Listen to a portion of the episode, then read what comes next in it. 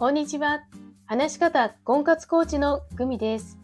このチャンネルでは、話し方を強みにして1年以内に独学で結婚するコツをお伝えしています。今日のテーマは、YouTube からおすすめされたのかです。YouTube の公開動画も51本になりました。先日上げた動画が私にとっては異常な再生数を叩き出しました。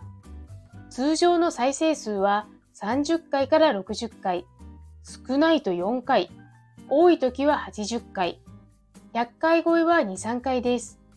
そんな中、今回は416回の再生数。このおかげか、チャンネル登録数も5名増えました。ありがたいです。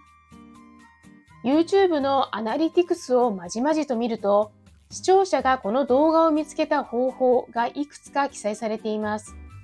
その中で最も多かったのが、ブラウジング機能で83.2%でした。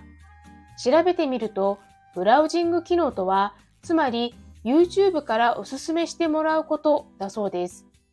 YouTube のアルゴリズムによるので詳細は不明です。詳しい解説は概要欄にリンクを貼っておきます。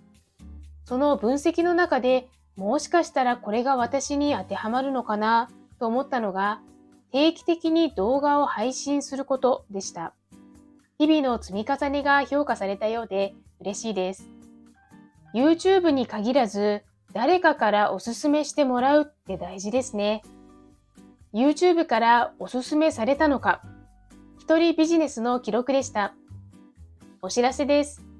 話し方を強みにする60分無料お試しコーチングをしています。概要欄のリンクからご連絡くださいね。いいね、チャンネル登録もお願いします。それではまた。